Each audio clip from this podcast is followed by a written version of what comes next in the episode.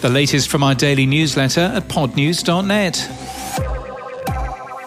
Almost half of all podcast listeners in the US listen to at least one independent podcast every week, according to new data shared by Tom Webster from Edison Research.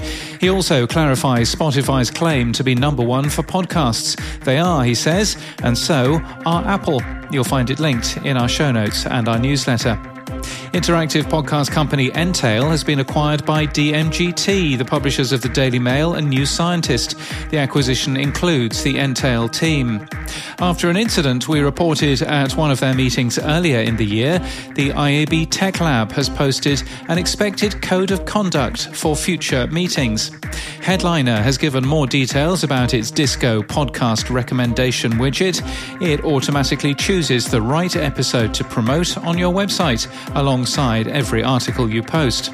Backstage by Headliner is now able to record individual Twitter spaces. We're linked to what the recordings look and sound like. And Pierre Naggar from AdsWizz has given an overview of how audio advertising has changed.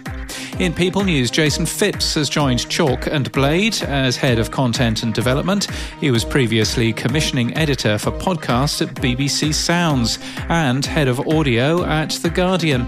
And Kirsten Lass has been appointed as associate director for UK audio production company Loftus Media. She too joins from the BBC.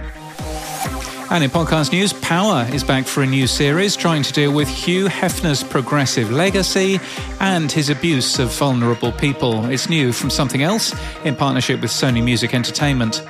Molly Whiskers and the Blue Tentacle is a new independent podcast for kids, which launched today, starring private detective Molly, who's a rabbit, and police detectives Roscoe and Bailey, who are cats.